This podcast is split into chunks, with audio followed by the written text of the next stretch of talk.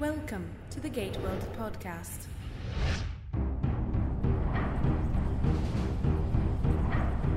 This is episode number 34 of the Gate World podcast. I'm Darren. I'm David. And this is a show where two nerds talk about the Sci Fi Channel's long running franchise, Stargate. Today, David and I are talking about the metaphysics of Stargate. Specifically, our topic this week is Are replicators alive? We got a lot of mail on this one. But before we get to that, we've got the last week's worth of Stargate news to recap quickly, plus a few new additions to Gate World. And we'll give you a preview of Gate World's upcoming interview with Stargate composer Neil Acree. Stargate News. Here are your headlines from Gate World for March 17th, 2009. Morena Baccarin has been cast as the lead alien in V. Uh, v, is, what was V, Darren? I don't know. I never watched it. You did. It was before v my time. was this this awesome alien invasion miniseries that NBC aired when I was in the second grade, somewhere around 1982, 83. Uh, and it was this phenomenon. It was this event. You had to watch it every single night. You had to see the lizard people and and Diana eating the the hamster or the mouse or biting the head off the parakeet. I mean, it was great. This stuff. I was seven years old, so this is vivid in my imagination, just as much as Star Wars is. And they're remaking it finally. Morena, of course, has a Stargate connection. There's a reason we're talking about this. Yes, she was the adult Adria in SG1 seasons 9 and 10 and Arc of Truth. Mm-hmm. And if you want to see more of her, check out the V remake. Do we know when it's going to be? Uh, it looks like. Um, I don't know. when is it coming back? when It's, is it, um, is it under development? I guess. I don't know. It's they're they're at the casting point and they're about to begin filming. So I'm not sure if that means it'll air by the end of the year, maybe this fall. And for everyone out there hankering to get their hands on Stargate Atlantis Season 5, it's coming to DVD finally on June 30th here in the United States. You'll be able to get the box set. Uh, this is, information comes to us from TV shows on DVD.com. All five discs, 20 episodes with the usual bonus features. Bonus featurettes have titles like Tricks of the Trade, Submerging the Stargate, which I guess that's uh, Submerging the Stargate. That's going to be on the Shrine, That's right. probably, where the gate was right. mostly underwater. Uh, Right. Dr. Jackson Comes to Atlantis will be another featurette from the mid-season two-parter. Stargate Atlantis goes to Vegas and inside the costume department. The costume department? That's what my information says. the costume department. The costume. Um, do you know how they achieved the underwater effect for the, the gate in, in the shrine? I assume that they had a little segment of the gate and put it in a water tank. Not at all. They put a fish tank in front of the camera and did it by forced perspective. Huh, tricky. Can you believe that? That is cool. Well, this is going to come with a suggested retail price of forty nine ninety eight US and uh, just a tick under seventy dollars Canadian. And it's, of course, also going to have audio commentaries. And I still have a shelf full of episodes with audio commentaries that I haven't gone back and watched yet. So, season five on June thirtieth, and then we're also watching the first Blu-ray release for Atlantis, the Fans' Choice. Uh, there's a contest going on right now for fans to design and vote for the cover art. Uh, and that is wrapping up soon if it hasn't already. It got an extension for two It weeks. It got extended for two weeks, so it's still going on at sgafanschoice.com. And the Blu-ray release, as we reported previously, will have the two-parter premiere Rising and the series finale Enemy at the Gate. We talked about Judgment last week, episode 9 of Stargate Universe. It is not Judgment, but Justice. I guess Joseph Mallozzi corrected this. Yep. Tricky Joe. He just wanted to screw us up. So, same kind of concept as before, um, I'm sure, that we were talking about in the last podcast, but um, just a little bit of a tweak and a name change. And speaking of name changes, hey, there's a segue. The Sci Fi Channel is also changing its name. The New York Times announced on Sunday that the Sci Fi Channel this year will change its name to Sci Fi Channel. It's it's really cool, you know. They've I mean, really they've really turned a corner, I think. I think everyone's feelings on the potential of Sci-Fi Channel will come alive when um, when we go to Syfy Channel. Oh yeah, we're all really excited about it. I'm excited about it. You know, the network launched in 1992 and uh, was always kind of uh, nervous about only being able to appeal to the core science fiction nerds, fanboys, and fangirls like you and me. Um, they've tried to broaden themselves. They've tried to do more, you know, reality programming, paranormal programming. They've got shows like uh, Ghost Hunters and Destination Truth and and all these shows, and they they've kind of been worried about their branding as the Sci-Fi Channel, but now that they've changed it to Syfy Channel, I think that they're going to be able to appeal to that broader market a lot more. Oh yeah, it's one-stop shop, most definitely. and if you're scratching your head over just what the hell we're talking about, Sci-Fi is rebranding itself as Syfy, S Y F Y. Yep. The new tagline is Imagine Greater. We're going to lose the Saturn logo that's been around for several years. There's a number of reasons, as as I said in half seriousness, you know, they've broadened their programming and are trying to appeal to not just the fanboys uh, and fangirls. But uh, the other thing is that they can't copyright sci-fi, S C I F I, because it's it's a generic term that everybody uses. You can't you can't trademark it. So Syfy, S-Y-F-Y, they can trademark. And then you've got syfyportal.com who have gone to Alpha Pocket or Alpha... Airlock Alpha. Airlock Alpha, you know, and what? So everyone wins. Sure. Just the the world has become slightly more confusing as far as I'm concerned. I hope Michael Hinman was given a very fat check for that. I understand the reasons why the network is doing this, but going from sci-fi to Syfy spelled differently, I mean, I think it's kind of silly. I don't know that it's necessarily going to accomplish everything they want. If you see it in print, okay, it's it's a little different, but if you say it out loud, if you're talking about the network with your friends, spreading word of mouth about a show that they need to watch, you know, give up their reservations about science fiction and what that typically entails, and watch an awesome show like Battlestar Galactica and it's on the Sci-Fi Channel, and it's spelled this way. It's I I don't know if it's going to change anything. I can see a few YouTube video parodies about how in a in a strange and unusual backwards Watchmen kind of world it would change a few things, but as far as I'm concerned, it's not worth popping more than a wine bottle for and to have press events and everything like that. Yeah, I worked in, in marketing for about eight years, and when I see a news story like this, all I can do is kind of sit back and laugh and picture the, the marketing meetings that must have taken place at this this marketing firm in New York City. And somebody comes up with a brilliant idea in order to accomplish all these objectives. Let's let's change it to Syfy and spell it with Y's. That's a great idea. And that guy probably got a hundred thousand dollar bonus. It's a big to do, is what it is. So I, I wish sci-fi all the best. I really do with with going from sci-fi to Syfy. But let's get on with it, please. Gate World features. If you watch Stargate Atlantis when it airs on television and you have a network that likes to compress the end titles, you may not be able to see this name, but Neil Acree. Additional music by Neil Acree. Neil is an associate of Joel Goldsmith and is responsible for much of the music that you hear on Stargate Atlantis and Stargate SG-1 from seasons 8 to 10. He also took part in the music for Arc of Truth and Continuum, the two Stargate DVD movies. We sat down and talked with him. I actually sat down with him yesterday and spent a good 45 minutes on the phone with Mr. Acree and uh, talked about his origins as a composer, working with some of the greats. And that interview is going to be going up on the site soon, but here's a clip. What colors do you like to play with when it comes to music? What what are you what are you more interested in working on if you had your your choice? Would you go for a more classical sounding project or would you go for something more mechanical, more industrial? Well, when you said colors, I was going to say fuchsia, but I think I might have missed the. but no, um, I like the idea of variety. So, so it's hard to say that there's any one thing I'd love to do.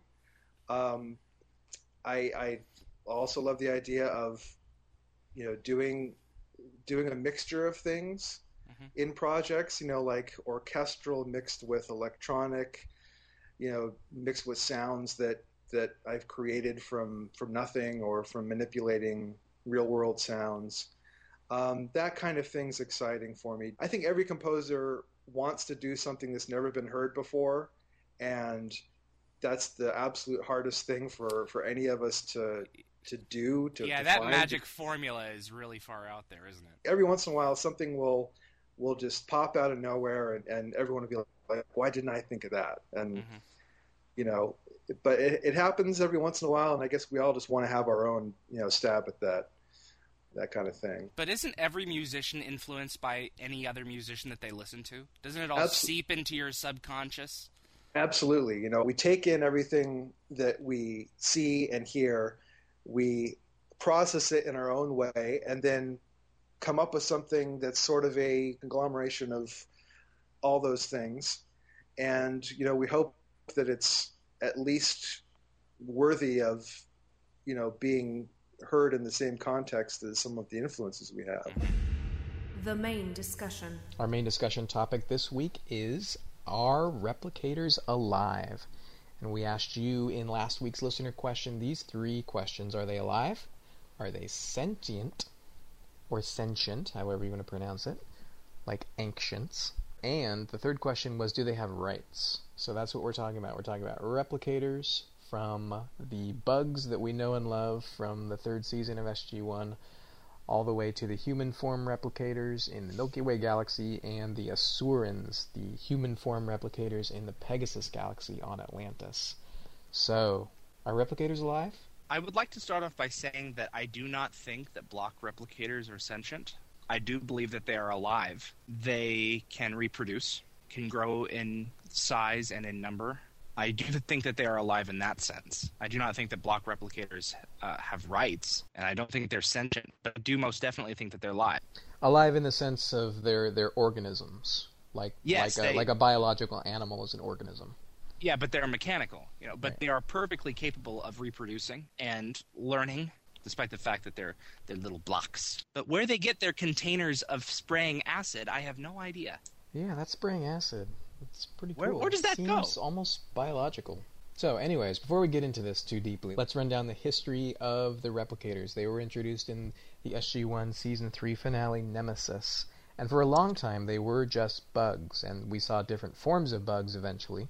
They were spiders and then we saw we saw the big flying versions semi flying. They they had wings. They more just kind of jumped through. They through look more like giant flies. Yeah. and there was the giant mother bug in uh, I think I think the first time we saw the mother bug was in season five's enemies. There was a mother bug that uh, was in the submarine. That was the one that looks like a fly. That was the one that was manufacturing the little bugs. Yeah, you're right. That was technically the first sort of hive Yes. queen mother bug, but no, I'm thinking of the big gigantic mother Yeah, we've only seen that once. in enemies. So then we progress through Stargate history. We get into late season 5 of SG1 uh, Menace, and we find out where those block replicators came from. They were created as toys by Reese. Reese was a, a robot and created the, the blocks, the inch long blocks that, that created the original spiders, and then she she basically told them to protect her and replicate and do whatever it takes to protect her. And they replicated and took over the Asgard galaxy. It's a machine. She just found out her father is dead. It's a machine. Uh, so now when we get to season six, we get human form replicators, and human form replicators, like Fifth, are made up of nanites. Tiny, tiny, tiny little versions of blocks, and there are trillions of them that make up an organism that walks and talks and looks like us, and in the case of Fifth, appears to have human emotions and feels betrayed by what SG1 does to him at the end of that episode. They're escaping. There's still two minutes left. No, my son. They've made a fool of you. They won't leave me. She promised. She promised.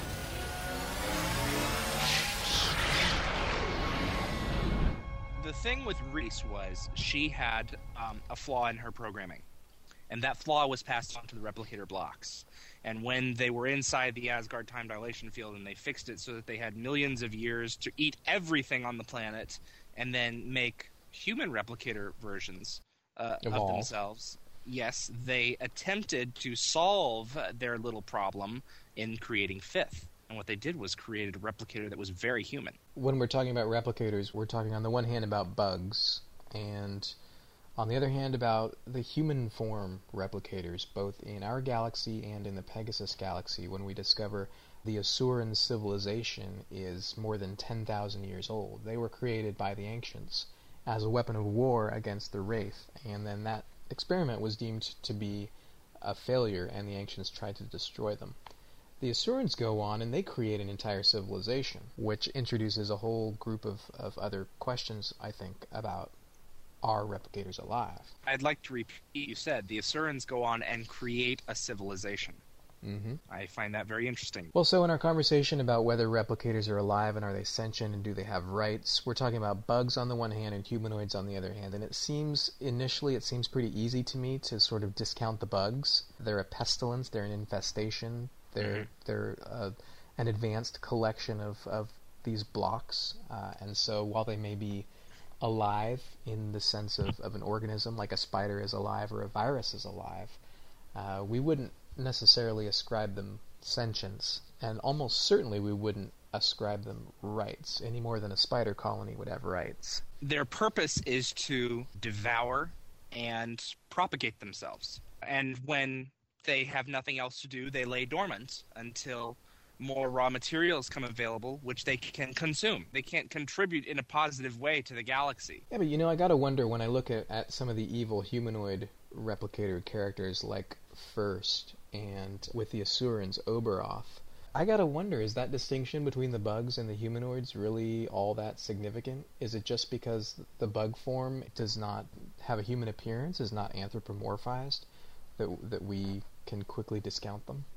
Are you saying if Oberoth was a box on wheels, I wouldn't pay him any consideration? Is that what Right. you're really getting at? He is he's an artificial life form who looks and talks like us, or in the case of Fifth, acts like us and, and seems to emote like us and want to form relationships and, and human connections. Is the fact that he looks and talks like us, does that necessarily help him to cross over from not being sentient to being sentient, or from not having rights to having rights? Well, the way I look at it is our ancestors created him, and that purpose was destruction. I think that is wrong. We owe him our consideration in trying to fix him, to make him something other than a killing machine. There's two requisite references that I want to make here to Star Trek: The Next Generation. Uh, let me guess. Let me guess. Can you guess One both of them? The one of them's obvious. the box on wheels I already mentioned, I believe, and that was Measure of a Man.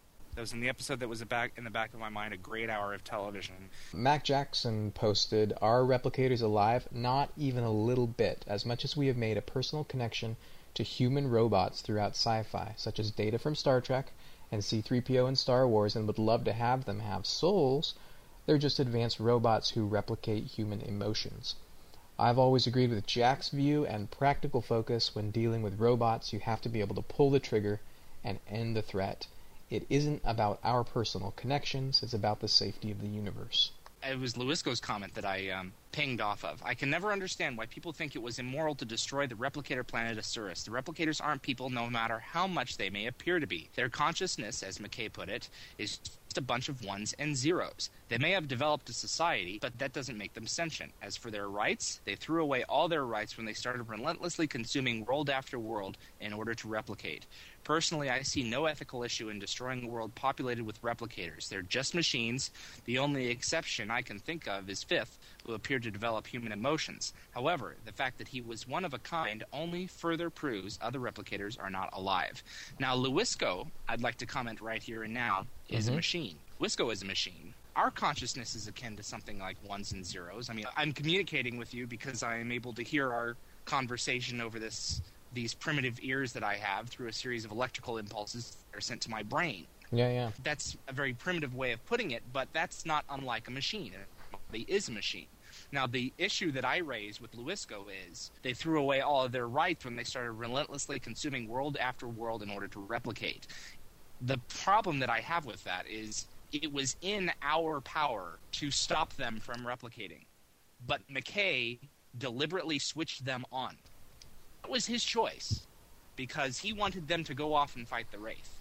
It is within our power to shut them off. We chose not to do that. And in consequence of that, we chose to annihilate that civilization. They were perfectly happy sitting by themselves, saying that we'll eliminate the Wraith in a time of our choosing. They weren't doing anything wrong, as far as we can tell. They weren't driving anybody nuts.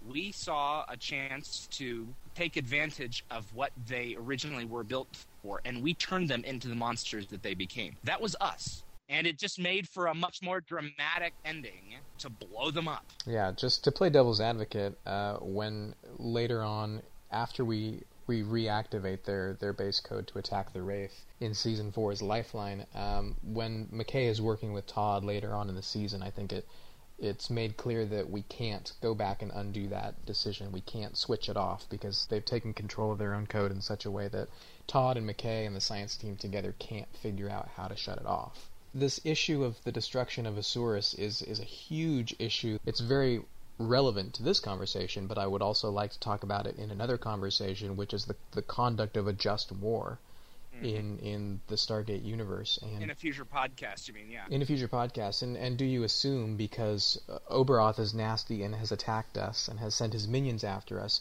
do you can you then assume that because they are our declared enemy, that therefore the entire ten thousand year old civilization is our entire enemy? That is, can you declare war on an entire race? yeah. Is there anyone on that planet who would be considered a non-combatant? Mm-hmm.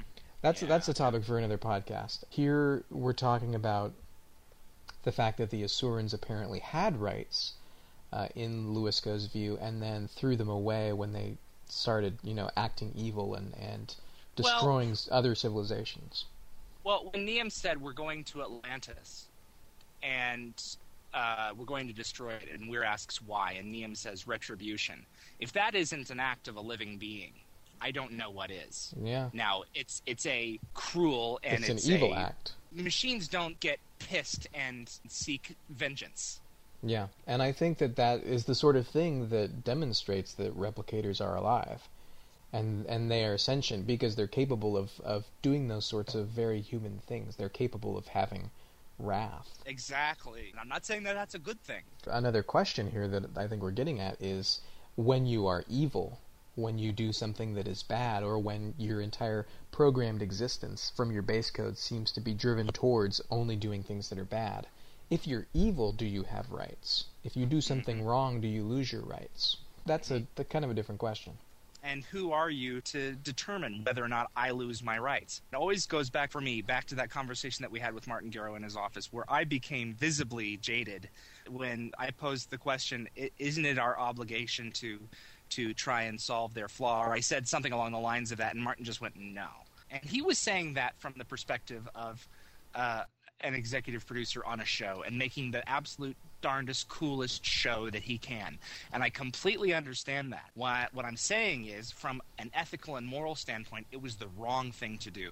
It was the wrong thing to nuke that planet. The the writers have uh, very much seem to have a, a practical point of view when it comes to this issue. And well, we could spend an hour dealing with the, the ethical concerns over nuking Asurus, uh, like we did in First Strike, or we could do it and present it as kind of an action beat. And yeah, our characters are wringing their hands a bit, and we're not sure. But at the end of the day, we don't spend a lot of time dwelling on it because that's. I mean, it's it's. I hate to say it, but for Atlantis, it's not the kind of show that it was. Yeah, it was a very Nixonian move, and it kind of I to this day it surprises me every time I every time I I watch First Strike and I see those bombs fall. I'm like, oh my god! For the first time, I am in conflict with a decision that these guys have made.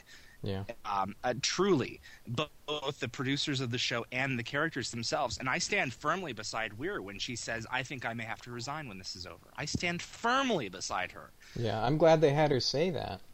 Yeah, oh yeah. Completely consistent with her character. Which at least shows you that, that the writers recognize that that, that issue is out there.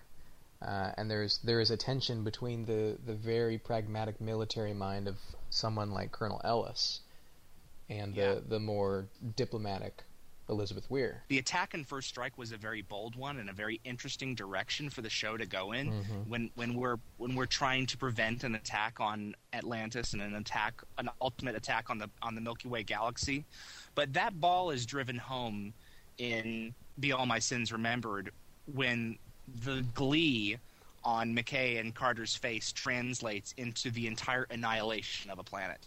Yeah, this is really starting to to uh, encroach on our other podcast topics. So let's save further conversation along those lines.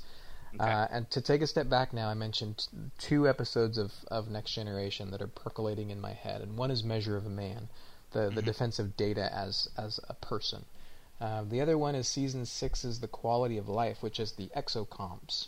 And these guys are little robots. They look nothing like humans. They're not humanoid in the slightest. They don't talk. Uh, they're constructed to be tools, quite literally, in, in the most plain sense of the word. Yeah, They're, they're basically droids. they're little droids. They're droid basically robots. like R2D2. Well, even R2, I mean, R2 has a personality and he's a character. Exocomps were Yeah. barely even characters. They had little squeaks and squawks Yeah. um, that, that kind of made them into characters slightly. But in this episode, Data basically comes to the conclusion that they're acting uh, in their own interests for self preservation. Mhm. So Which therefore, he makes the argument that they, like him, are alive. They're a, a piece of technology that's made by human hands, or in this case, a particular alien's hands, and they're alive and they have rights. You can't send them into a mission that's that's going to destroy them. I will be the first to acknowledge that it's it's easy to say that a, that a being that looks like a human is alive, and a box on wheels Yeah. is not. And that's exactly my point in bringing up these these two episodes is that it's so much easier for us and and I think when we look at a lot of the comments that our listeners posted, I get the sense that if something looks like a human and talks like a human and sounds like a human, then we're much more willing to leap to the conclusion that they're alive and that they're sentient and that they have rights. which I suppose is only human nature. Yeah. But you know what? That's all we've got. Yeah, it looks like a person, so I guess I need to treat it like a person. And if it doesn't look like a person, then obviously I don't. I'm not arguing for replicator bug rights. you know, you say if it looks like a person, then I should treat it like a person. But I think depending on how it treats me is how I should stand to whether or not I treat it like a person. Well, that's interesting. How it interacts with me, however it's constructed from its own responses, is is how I will define how I will treat it. Eternal Density makes uh, just that point. He or she says, In my opinion, the block replicators are no different from organic bugs. I don't have any more problem blowing them to bits than squishing bugs. I wouldn't call them any more alive than a biological virus. The Milky Way human form replicators, I would say, are alive and sentient. I think they have rights and responsibilities just like other races in the Milky Way. In general, I'd call the replicators, which look human, sentient. And how, here comes your point. How we treat them depends on their level of free will and how they wish or are programmed to treat us and others. If they're trying to destroy us, we have the right to defend ourselves. Absolutely, I completely agree that we have the right to defend ourselves, but I'm not going to go any more than that because definitely that war topic is going to be approaching now. Yeah, yeah, there's fighting against the replicators that are trying to destroy us and genocide. So yeah, we'll come back to that in a in a future podcast. After Braytek goes on and says, I believe the human form replicators in Asurans are sentient. A human being is just a biological machine controlled by a supercomputer. All that we are, our emotions, our thought processes, our memories, are controlled by our brains. A machine of equal complexity made from mechanical parts shouldn't be any inferior to one made of biological parts. And that was the point that I was making um, in relation to Lewisco's uh, post, and Braytak just hit it on, on the head there as far as I'm concerned. I agree with that 100%. That we are we are biological machines ourselves. We are absolutely biological machines. And if you look in, in the species, some of us are seemingly more advanced than others. My uncle had Down syndrome, and the most ecstatic part of his day was receiving a box of bicycle playing cards and turning them over on his desk one at a time. And the look of utter glee on his face when he would do this. Now, was my my uncle who had Down syndrome any more or less alive than I am? I don't know, and frankly, I'm not sure if I should go there. What you're making me think of is this this issue that you brought up and that uh, Eternal Density brought up of of how a person or a machine treats other people and uh, are people with um, mental disabilities or you could say even our children people because you know children can be little rat finks and treat people horribly you know because that's that's where they are in their development and they still need to be taught. Uh, is is a replicator like Fifth, who is um, in large measure childlike and still needs to be taught and to come into a sense of who he is as a being. You know, is he evil? Thinking thinking of the later fifth, the the Yes, the injuring and torturing Carter fifth. yeah yeah the genesis of where this idea came from for this discussion for me is the shot in Be All My Sins Remembered of the neutronium ball sinking into Asurus. But all around that ball were buildings of gorgeous architecture Mhm. and these beautiful Japanese gardens, gorgeous plants, and who knows, animal life? I doubt it. But a machine that cannot think creatively and independently in any sort cannot create that kind of beauty. And I'm sure a lot of people are groaning in the audience saying, well, an art director came up with that design, you know, but that design was meant to be the Asurans. And that landscape, in my opinion, was an act of a being that was alive. We've made the distinction between biological and technological organisms, and if we grant the possibility, at least in a science fiction universe like Star Trek or Stargate, of a technological organism, you can say that R2D2 or Data or Fifth are alive. The next question is uh, Does that person or being have a soul? Can you program a soul? Or uh, is it possible for a machine to become more than the sum of its parts? Which was always the argument with Data, that he was not just a, a collection of, of, Mhm. You know, positronic pathways and his endoskeleton. Can we really say whether or not the replicators have souls? I don't know. I don't Well, think we yeah. can. This is where we get very, very metaphysical and very theological, I think, in talking about a soul. What but it all is based on your opinion and my opinion of what a soul is. Sure. That's all that we can make of it. And I'm sure our opinions, specifically, according to our beliefs, are, are very similar. Souls, I think, come from something else than the physical. Uh, well, obviously. You know, what is a soul? what is a katra? What is, you know, that sort of thing. Mhm. But I'm not sure that replicators like the Asurans or the humanoid replicators do have souls. I don't think so. But that does not negate the fact that we owe them something. Because we, as, dare I say, superior beings or beings of, of greater experience, have a responsibility to that which we have created. We have to clean up our own mess. Yeah. And I think you could you could safely say that even if a being doesn't have a soul, that it, it can still have rights, and and we owe it a, a certain measure of respect and uh, protection. hmm Well, my dog, my dog is sitting next to me over here. I do not believe that. I, I think that I think that Destin is conscious. I mean, he's looking up at me and he's listening to me call out his name, and he recognizes that I am that I am speaking to him, and he knows what words like walkies means. He looks at me right there. but I do not believe that he has a soul, and I do not believe that he has an afterlife. Um, but that does not mean that I do not treat him with the utmost respect and care and keep him from coming into harm's way. Mm-hmm. He is a being that was created by something greater than me, and it is my obligation to care for him as a responsible pet owner. Mm-hmm. The ancients created the replicators, and just like just about everything else that we have ever seen them create, they were not responsible with it. They never were. And they decided to clean up the mess by exterminating the entire civilization, and they fail. I think the, the ancients at some point had to have made some kind of a determination where they said to themselves, these beings are not alive. The High Council had to have said something like that in order to get the decree passed for the warships to be sent to wipe them all out because they couldn't figure out what their problem was. So I think we know what the ancients felt about them. Uh, we have one voicemail on this topic. Let's listen to this real quick.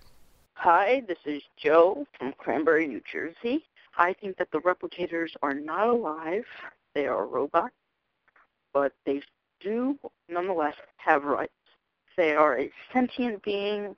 They've got the intelligence and the wisdom of a human or an ancient. But that being said, they are an evil sentient race and should be treated like the Goa'uld or the Ori. Joe brings up this point of the replicators being sentient, but they're evil. And so, if they're evil, they should be treated like our other enemies, the Ori, or the Goa'uld, or the Wraith. Mhm. What do you think of this? This uh, the addition of the category of good and evil. I think it's relative, but I do see his point. Replicators exist merely to increase their numbers and do so without prejudice. They are no more evil than a virus. The evil virus. The Wraith are, are another example of, of possibly, even though Atlantis failed to explain this, a Hmm. race that we helped create. and a race that, that as opposed to the replicators which are very technological the wraith are very animalistic They're a biological scourge.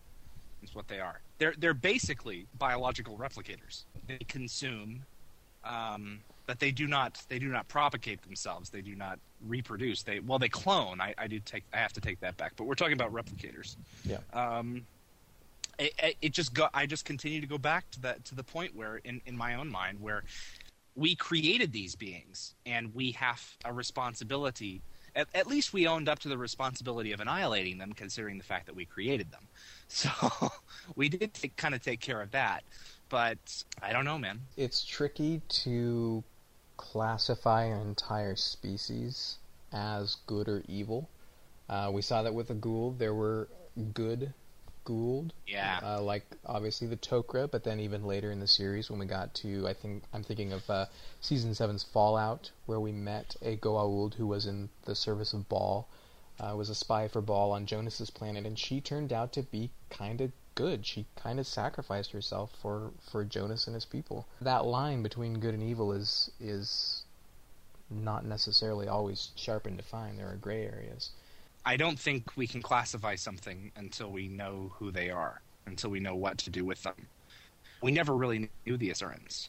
They found out that Atlantis still existed, and they kind of went after it and tried to blow it up. They tried to blow up our city, we blew up their city. Uh, but Niam uh, and his hench ladies, you know, who wanted ascension, Yeah. who wanted to be become something more than they were, Yeah. went to Oberoth and said, "These beings are of no threat to us. Let them go." They were fighting against their base code. They were fighting against that little line in their subroutine that made them so defensive and made them want to enact vengeance on Atlantis. There were dissenters in Oberoth's group that were saying we shouldn't be doing this. Exactly, and I think that very presence of those dissenters shows that you cannot classify all replicators or all Asurans just as as a, a monolithic force. They're they're an evil race because there there are dissenting groups. There there's this group of people who did not like the way that Oberoth was conducting things, um, but we uh, uh, by we I mean Atlantis and Earth, decided that that minuscule hint of a resistance movement was not sufficient. That we needed to Mhm. classify the entire species, the entire planet, as a threat. Replicators, as as a technological organism, replicators in any form cannot be allowed to exist because of the threat that, that we have seen. And despite the fact that they put up with all of our crap, annihilating their planet and everything else, there was still a group of them, led by Elizabeth Weir, who were still determined to find salvation and ascend. Yeah. Now, what do you do when you have a replicator who is Elizabeth Weir, who is one of our own? Was Elizabeth's soul transferred into that Fran body? Mm-hmm. Um, I'm going to say no. That's my opinion. But the spirit of Elizabeth Weir, no, I'm, man, I'm dancing on an edge here. In terms of classifications, the behavior of Elizabeth Weir was still intact. Yeah. The the big question in in the season five episode that we're talking about, Ghost in the Machine, is is this our Elizabeth? Whatever you want to call it, her soul, her spirit, her consciousness, is this our Elizabeth, or is this a technological copy of her? But does that matter if the end intentions of that new Elizabeth Weir are the same? I think that's a very good question. Her intent was to, yes, protect people, her, her new people, but she still had every intent of, of sacrificing herself to protect her old people, us, the Atlanteans, that well, the new residents of Atlantis. Um, and I think that rang true with the very last sequence in the show of her going through that Stargate and freezing to death. And that made me think that it was our Weir. And if it if it was not her actual consciousness, if our Weir was was already dead, then at least it was a very good copy. It was not like Replicator Carter. No, not at all. And Replicator Carter had her own agenda. I think Replicator Carter was corrupted by Fifth and got a nice, decent look into what Fifth was peddling and said, hmm, this is very tasty, and continued down that path. Had she been brought up kind of like Fran was, I don't think that would have been the case with Replicator Carter. But who knows? I think Replicator Carter was um, a great example on the good and evil of the being of Samantha Carter, where we have a light side and we have a dark side. And I don't think that was explored nearly enough. Was more in favor of the action and everything like that, and, and Daniel's journey in that episode, but mm-hmm. uh, that series of episodes. But you know, I think she was another great example. Now, the question that we're we're talking about right now is whether a technological body, a robot mind or a replicator mind, is capable of housing the sort of, of consciousness or soul or spirit as a human biological body. Um, and Psy writes about this. Psy says, I think the issue of whether or not replicators are alive is mostly about whether or not a computer can be alive. There have been more than one Stargate episodes where a living person or alien has had their mind downloaded into a computer, been in control of it, and then returned to their body. Entity, Revelations, New Order, unless we believe Sam, Thor, and Jack are no longer alive after they've had their consciousness in a computer, then we have to accept that in the Stargate world, a computer can carry a living sentient entity able to interact with the world in a conscious way. So, yes, I believe replicators have to be classified as alive. Their behavior is definitely sentient in my mind, and being alive and sentient, they should have rights. Mm-hmm. Yeah, definitely in the show that that definitely follows a a great path. I look at Skynet. The Terminator mythology is one that I've been following since I was a little kid, way, way before I was supposed to. And the the the idea that a, a machine can accumulate so much information that it can suddenly start consciousness, I've never been able to figure out how that works. Hmm. A, a, machine can accumulate so many encyclopedias that ah suddenly it's dawned consciousness. Yeah, the emergence of consciousness is a is a major theme in science fiction. But I don't think that you can write consciousness into into code in real life, and I don't think I don't think that that's possible. I think that computers can can receive only that which we tell them to compute. Mm-hmm. They can't go off on their own and do anything without us and and giving them a wad of information and telling it compute this will not at any there's a disconnect there between where at one point the computer possesses all this information and then the computer by itself knows how to peddle it that doesn't happen but yeah. in the science fiction world it of course does you know computers can can arrive at their own thoughts and arrive at at their own conclusions without virtue of any external input and uh, that's what this is about. You know, thinking about the emergence of consciousness and, and the evolution of the human form replicators in the Stargate universe, trying to draw some conclusions and come to some final decision about these these big metaphysical questions. I want to say, based on, on their behavior in the episodes, uh, which maybe just looking at their behavior is not a very good way to judge this, but I look at characters like First in uh, Unnatural Selection and think that guy's not totally all there. He's not evolved. He, he's not had a consciousness evolve yet. His purpose is the original purpose of the replicators, yes. Yeah, he's like the bugs, but he's got two arms and two legs and can talk. And so first through fourth, I would I would have to say are are not quote unquote alive, not any more than and sixth than than a bug is alive. And sixth, fifth is evolutionarily different. Uh, and mm-hmm. fifth, at least based on his behavior, I've got to say fifth is alive and sentient. He wanted his replicators to replicate only to grow his army so that he could defend himself, I think. At least originally fifth. The betrayal is of fifth, not of the other replicators. And then as as fifth goes along, he's he's just this spurned little boy.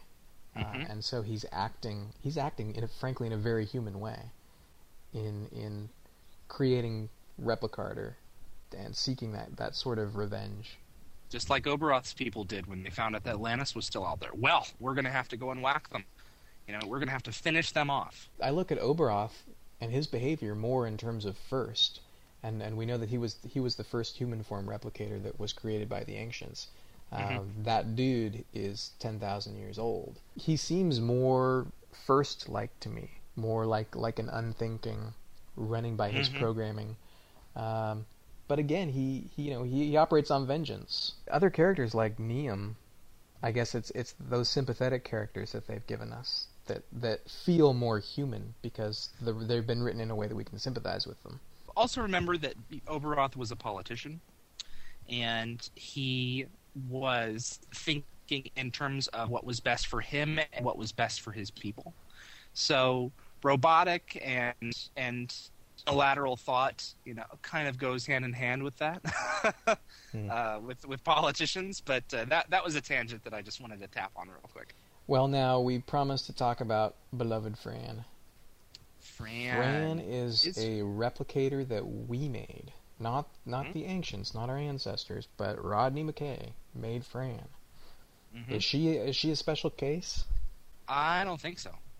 I think that she You is just put her as in the alive. same in the same category as Oberoth and Niam and Fifth. I think it's important to mention that uh, Fran was given the most simplistic number of algorithms or whatever you want to call it as could be built to make her to allow her to walk and talk and complete her mission. But even then, she showed signs of independent thought. She looked at McKay's plan and said, "Rodney, this ain't going to work. Here's what you need to do." Mm-hmm. And everyone was wondering okay is she duplicitous? Is she really a, a replicator that is playing a kind of double agent thing to kind of help her people out even though she's never met them? Yeah, no. is she trustworthy? yeah. And she turned out to absolutely be trustworthy and won the hearts and minds of so many of us. So yeah she is absolutely alive. And when you go out of your way to create something you decide in a spur of passion with your loved one to create a night of fun and out pops a baby nine months later. There's your problem. You have to deal with it. You can't just discard it by saying well i had no intention of doing this. No you may not have had any int- intention but it happened nonetheless. Well, yeah. If anything is going on in that scene with with Rodney and Fran on board the ship, uh, in the middle of "Be All My Sins Remembered" when they're en route to complete her mission, if Mhm. anything emerges out of that, it's it's her consciousness. I think the fact that even though she's going to do what she was simply programmed to do, she is thinking, hmm and she's And thinking about she her is- identity and her fate. but she is okay with doing that which she was created to do. Mm-hmm. She says, uh, you know, wha how how often? I don't I don't really know how she has any base reference to compare this with, but how often does a being get to recognize their purpose and fulfill it at the same time? And that speaks volumes right there. Yeah. Philosophers have been peddling these kinds of questions for I mean the Chinese have been doing this for a very long time, you know. I mean, this is not going to be figured out. Yeah, in we're not going to answer by us. the what does it mean to be alive question in 45 minutes, but No. um, it's an interesting discussion. I I feel like we've kind of been all over the map on this one, so I'm interested to Yeah. hear what listeners have to say about about this podcast and if this conversation was interesting to listen to. Uh, because we definitely like to do more on the metaphysics of Stargate in the future. But now, to try and bring it down, boil all this down to some definitive statements, some definitive opinions. Mhm. Um, do you think replicators are alive? Are they sentient and do they have rights? the Asurans and the um, the replicators one through six, uh, the, the replicators that, that evolved after the Asgard time dilation field al- allowed them to evolve. Absolutely, yes, one hundred percent. I do believe that they are alive. I do believe that they are something that I cannot, as a human, classify because I am too small to do so. Mm, I think it's pretty easy to say that at least biologically they're alive. I mean, if we're willing in in a science fiction realm to to take the the conceit that a technological being uh, can be alive, then that necessarily gives them a certain amount of rights, as much as we might ascribe rights to animals, as we said to to Destin. Destin has rights. Um, so you know that question of sentience is kind of the ultimate one for me. Again, going back to Data in A Measure of a Man, is he not just alive, but is he a person? Is he mm-hmm. do we do we equate him on essentially on the same level as as us? And again, I think that just because something has two arms and two legs and can talk doesn't necessarily automatically answer that question. So some replicators like first, at least at least first through fourth and sixth, I want to say no. These guys are not mm-hmm. quite evolved to the point of sentience yet. Uh, but when you introduce that human element that was introduced with fifth, and that I think that pretty much all of the Asurans had, uh, they were evolved far enough in their human form beyond their their bugness. Although in the the Pegasus galaxy they were never originally bugs. Mm-hmm. Um, those those characters I think are evolved enough to be able to be called sentient, uh, and they're beings with whom we can interact, and we should not think ourselves as above them um, because we're capable of engineering a character like Fran. Uh, you know, just like you said, two people are capable of getting together and engineering another human being. So yeah, I think I think they're sentient and they have rights, and as I hope we talk about in the future, uh, nuking their planet has some pretty serious implications when you are no longer willing to think of them as simply a piece of technology gone awry. You're listening to the Gateworld podcast. We had one more voicemail that had nothing to do with the replicator conversation. It comes from Chad. Yes, this is Chad from St. Paul, Minnesota, and this is in response to your question of whether Earth spaceships improved or harmed storytelling of SG-1, and I personally think it helped. It was kind of inevitable they spend so much time trying to recover alien technologies, and how could they just not eventually come up with that? Um, not to mention how many times were they denied? How many times did they hear, "We're going to give you this device," and then they just didn't get get it, whatever the device was, um, whether it be because the aliens couldn't give it to them, they couldn't procure it, or they just to have relationships with that race. Uh, that being said, it didn't see it did seem to provide an easy way for rescue. Um, I think that could be one of the downfalls. The ships seem to be somewhat beyond our capabilities. Uh, but without the addition of the ships, Atlantis and Universe would not have been possible. It would be a very hard sell. Thanks, Chad, for your call, and thanks to Joe for the voicemail and everybody who wrote in, contributed to this week's conversation. I think that was a lot of fun. Yeah, I hope it meets people's expectations instead of, instead of leaving them absolutely mystified. it's okay to be esoteric every five episodes or so. So, Open Line Night is coming up next week, and this is where you basically get to tell us what to talk about. We want to hear your voicemails, we want to see your posts over on the forum. Just give us a topic. Ask us a question. Anything that's Stargate related, maybe anything that's Star Trek The Next Generation related. We don't have any problem talking about that, do we? Lost, Star? absolutely not. Give us a running head start and send us something. This is our second installment of Open Line Night. Call into the Gate World Podcast Hotline. Tell us what you want to hear us talk about. Ask us a question. Share your thoughts on the past of Stargate, um, your favorite episodes, things that you're thinking about. You can respond to our metaphysical conversation today, uh, or the future of Stargate, where you're thinking right now about Stargate Universe, whether you're going to watch it, not watch it. Uh, everything's fair game for Open Line Night. That's our March 24th show. And then on March 31st, we're going to circle back around and talk about Stargate history one more time. We're up to SG1 Season 2. And then April 7th, this is going to be a wild, wacky show. What's going on in April?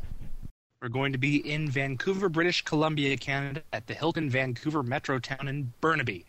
Whew! And that is for the Creation, Creation Convention. 2009 convention. Or Stargate, the Mecca this is the big daddy of Stargate conventions. Everybody who is anybody is going to be there. We and are. us. Indeed. Little old us.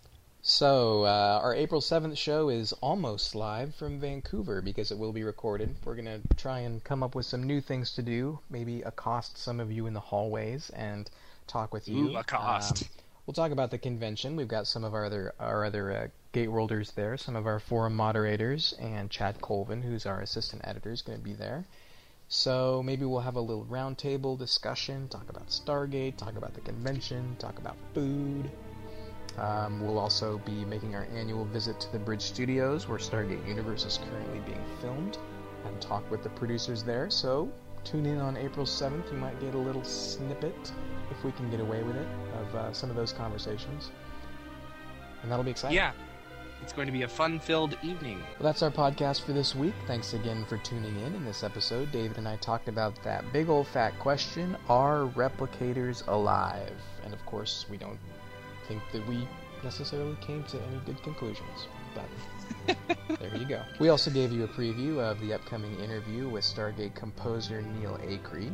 And for links to everything we talked about today, head over to the site and look for the episode number 34 show notes. Feedback. We love feedback. Give us a call on the hotline at 616 712 1647. Leave us, leave us a voicemail, day or night, and you will get on the show. Most likely. Or leave us a post in the cast feedback thread on Gateworld Forum and post a review on iTunes or the other podcast sites that Gateworld is linked to.